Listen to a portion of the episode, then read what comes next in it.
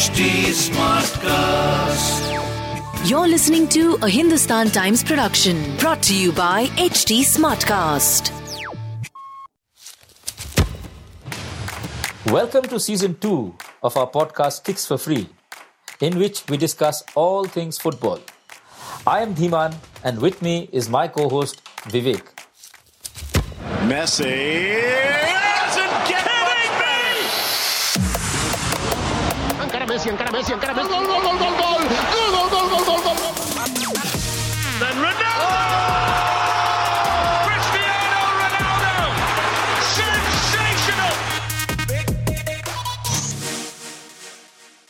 The 2022 FIFA World Cup finally kicked off on Sunday evening as Qatar put on a grand show at the opening ceremony before taking on Ecuador in a Group A clash. It wasn't a happy beginning for the hosts, though, as they lost 2-0 to Ecuador, becoming the first host nation in World Cup history to lose their opening game. Enner Valencia scored from the penalty spot in the 16th minute and converted a powerful header in the 31st to help Ecuador run out comfortable winners. Uh, Dhiman, what did you make of the opening ceremony and the game that followed? The opening ceremony was a riot of, uh, you know, sound, color, music, and Morgan Freeman. He has a way of getting people's attention. So even though people were busy doing their stuff in the media tribune, they were writing copy, you know, checking out stuff, meeting deadlines, the Morgan Freeman voice booming around the stadium had an effect, making everyone pause. Uh, so that's how he is. So, so it was a well thought out ceremony, I thought, because it's interesting to see how the opening ceremony has uh, almost become a thing at uh, World Cups over the past few editions. Uh, the World Cup usually began with the first match, and that was it. You got down to football from the off, as they would say. Now, uh, over the past few editions, uh, there has been an opening ceremony and a closing ceremony, and the scale and the scope of which seems to be getting bigger. And maybe we will have a situation where at one point in time there will be a day reserved for the opening ceremony, like we have at the Olympics or uh, the other multidiscipline games that happen every four years. Uh, so that said, it was, as I said, you know, a riot of color. The, the fireworks were lovely. They put out a huge uh, replica of the World Cup on the center circle. And the stadium itself is, uh, it's kind of far from Doha. Uh, it, it took us around uh, 50 minutes by the media shuttle. But it's a beautiful stadium that looks like a tent. And is apparently made that way as a mark of respect to uh, the the people, the, the nomads who lived in that part of Qatar. It's really steep. So I was at the media tribune, and from there you're really looking down. It's, it's almost like you're on a high rise, you know, and uh, you're looking down on the pitch, but the view is absolutely clear. So, so the stadium is a marvel of uh, architecture. And that marvel of technology that, you know, the cooling system uh, worked fine yesterday. It was kind of windy as well. So if the stage was set for the World Cup to finally kick off. I mean, it's all these things. And uh, for, as Aaron Ramsdale and uh, Gianni Infantino has said, uh, let the games begin and all attention will be focused on that. It seemed all right for everyone but Qatar, the team, because they looked distinctly overawed. And you can't blame them. These are different levels, I know. But even in September, when I was in Bhubaneswar for the Women's Under 17 World Cup, when India started against the USA, they were overawed. They were overawed to the point that you know, the occasion got to them. Know, I'm just the point I'm trying to make here is, you know, despite all the preparations, despite all the camps that you may have, despite all the mental conditioning that you may get in these days and age, that element of letting the occasion get to you can happen to even the best trained people. And Qatar let the occasion get to them. They did not look like the team that actually won the Asian Championship hmm. very comfortably two years ago. And a lot of players are from that team who are playing here. And the early goal did not help the VAR give them a kind of lifeline which they could not make use of. They could not ride on that. Ecuador are better placed to exploit such an advantage that uh, this kind of an occasion can provide. This was their fourth World Cup. They made it out of the group stages once. So by around 30 minutes, the game was effectively over. Really. Yes, yes. it's something you can never prepare for, right? No matter how many training sessions you have, no matter like how many tactics you discuss. Yeah, the occasion and like playing in front of 60,000 fans, it's something that unless you do it, yeah, it's, it's, the World Cup. I mean, it's the biggest stage and it's happening at home. Right. And, you know, all those things put together, it can get to you and it takes, it takes a lot for players to be not affected by that. Obviously, if you've been exposed to playing football at a higher level regularly, I am thinking that, you know, somebody like, uh, let's say Jude Bellingham, if he's playing today, yeah. would possibly be less overawed by the occasion because of the exposure that he's had at the early age, at the highest level of football, as opposed to the players from Qatar who, while they're playing in the Qatar Stars Leagues and while they are playing uh, at the elite Asian level, it is actually a significant step up. And they could not take that step up in their mind, I am not saying that, you know, they don't have the ability, but in their mind, they could not take, uh, they simply froze, really. Right, right. And of course, Enner Valencia, he's a very experienced forward. And Ecuador, I guess, obviously they have a bunch of players who are well oiled and have played in the top European leagues. Uh, Valencia Absolutely. is one of them. Yeah, one of them. He plays for Fenerbahce now and has played for clubs like West Ham in the past. So he knows a thing or two about such occasions and he knows he can smell an opportunity when he senses. See, Qatar actually had two opportunities in the game. They had zero shots on goal, and that tells you a story. Okay, if I'm being a little more charitable, maybe I'd say three opportunities because there was a late volley that uh, went over. But at the end of the first half, at the stroke of half time, in deep in added time first half, Ali Almoez actually was unmarked in the penalty area and he received a cross from the right Hmm. which he could have put away. Had he been able to put that away and Qatar goes to half time, you know, 2-1, they would have come out a little different and, and tried to make a game of it. Uh, instead, Ecuador took the chance. I mean, look at the way Valencia converted his penalty. He right. almost goaded the goalkeeper to go one way and then took a, and it looks so simple. And he's doing it the opening match of a World Cup. So that is what the ability to deal with nerves and the ability not to do it that is where it kind of made the difference. I mean, I thought that goal and the way he took the penalty summed up the difference between the two teams.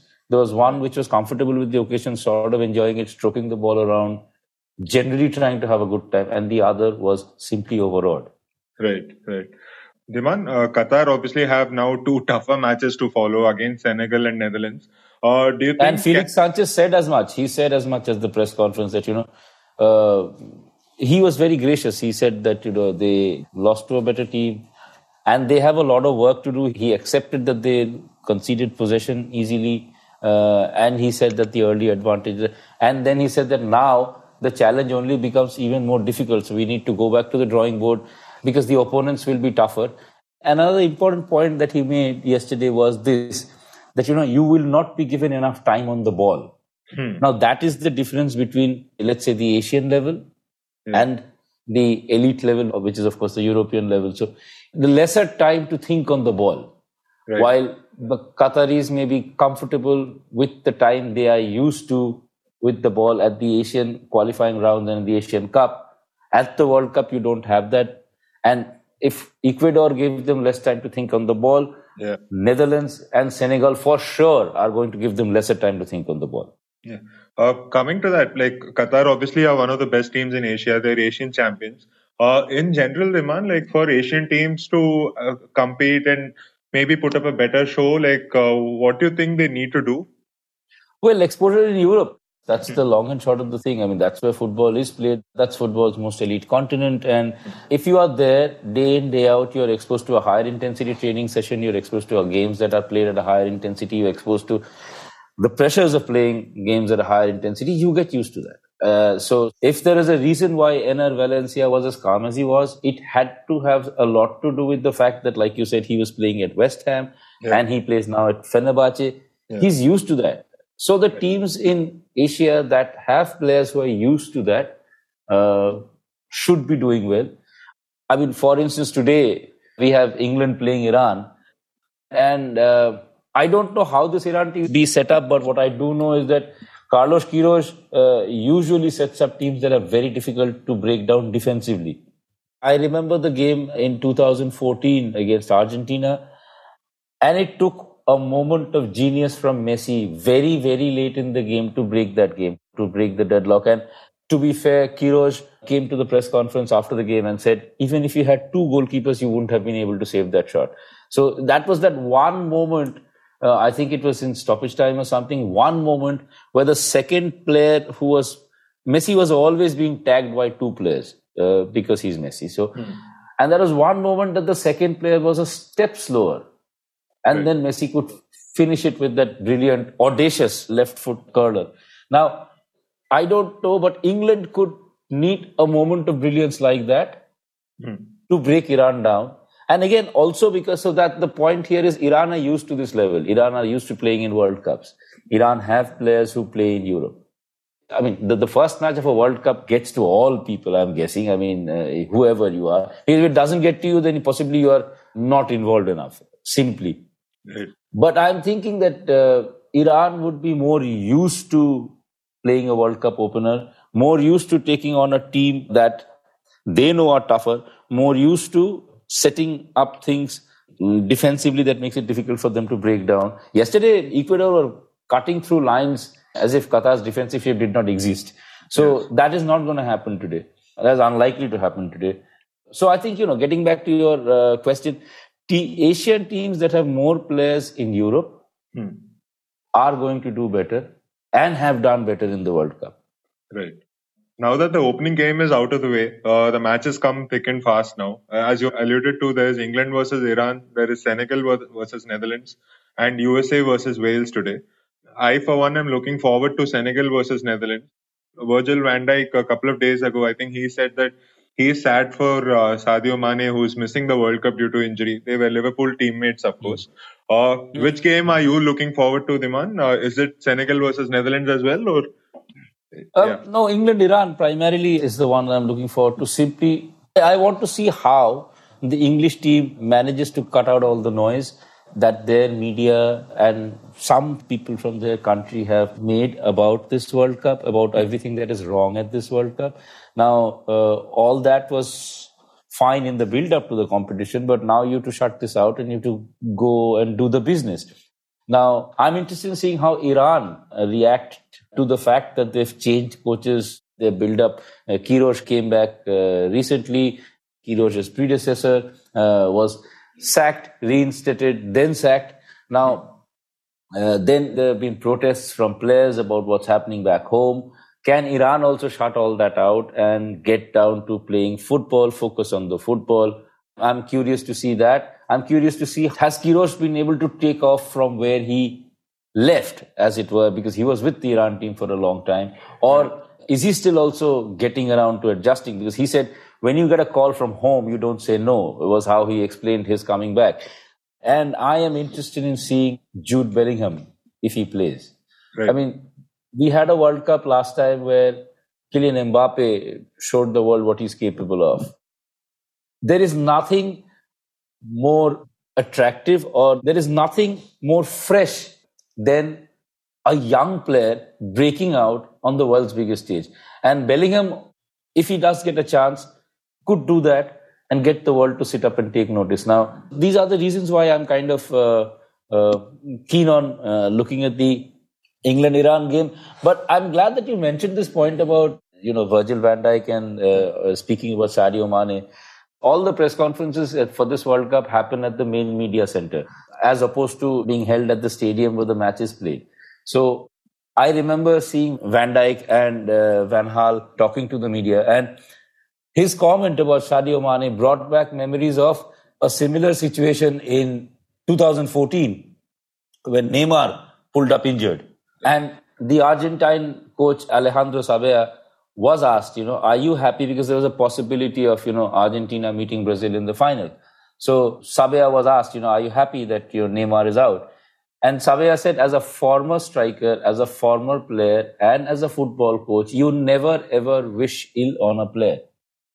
I would rather uh, that Neymar played and uh, Argentina made a full strength Brazil then you know look for a chance that uh, you know Neymar is not available, so we are playing a week in Brazil, and this is an opportunity. So I get where Van Dijk is coming from. It does not sound like talk. It could right. seem that, but it does not sound like talk. These are top level elite competitors and they want to play against the best. And Van Dijk himself has come back from, you know, such a massive injury problem in the not so recent past. So he knows what it means to miss out on games, how difficult it is to come back to where you were at your level. So when a player says that he's sad, when a coach says that he would want to play opponents that they are full strength, they really mean it. I do not think it is talk. Right. I really don't. Right. Uh, I, by the way, am looking forward to seeing Jude Bellingham as well. Uh, he's been sensational Mm-hmm. for Borussia Dortmund. Uh, England, of course, have an array of individual talent, but the problem often for them has been that they're cagey in big tournaments, right? So it'll be interesting to see whether the likes of Bellingham, Phil Foden, Bukayo Saka, whether they're able to bring their club form to the table and show what they're all about at the big stage, right? Yeah, I mean, uh, they have been cagey, but uh, to be fair, uh, Southgate's taken them to one semi-final and one final. Uh, so Yes. a final where they were leading by an early goal. Maybe that early goal was the problem. Uh, you know, uh, like it happened against uh, in the 1974 uh, World Cup final. You know, Yeah. Holland were leading even before West Germany had a Right. had touched the ball and they kind of thought that the match is ours.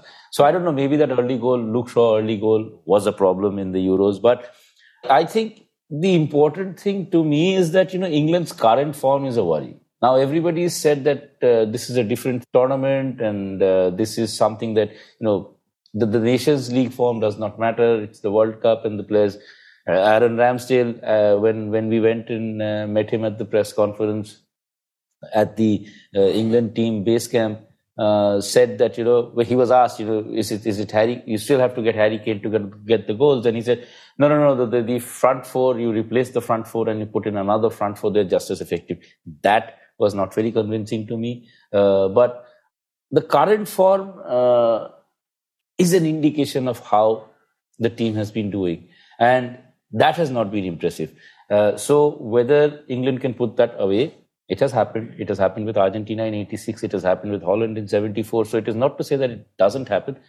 But uh, right now, if there is a worry, it is whether England can get the form that got them the, uh, you know, got them to the final of the European Championships and get it at the start so that a, a good, good performance against Iran obviously helps you uh, do better against uh, Wales and USA and sort of everyone by consensus, everyone, every other coach yesterday said that England are the favorites in this group. So uh, that is obviously going to add to the pressure. Um, it will be important for England to get to start on the front foot uh, because then they are laying down a marker. You know, everyone's talked about England being one of the favorites, and if they start comfortably, they tell the world, okay, this is why people are talking of us as the favorites. Uh, if they struggle, uh, then it's going to be difficult for them to, you know, live up to that reputation of coming into the tournament as one of the favorites. That was it for this episode. If you want to reach out to us, you can find us on our Twitter handles at Vivek9301 and at DhimanHT. If you're a true football fan, you cannot not subscribe to Kickoff, our weekly newsletter on the World Game, which hits inboxes every Friday. For more updates on this podcast, follow HT Smartcast on Instagram, Facebook, Twitter, YouTube, and LinkedIn. And to listen to more such podcasts, log on to htsmartcast.com. This was a Hindustan Times production brought to you by HT Smartcast. HT Smartcast.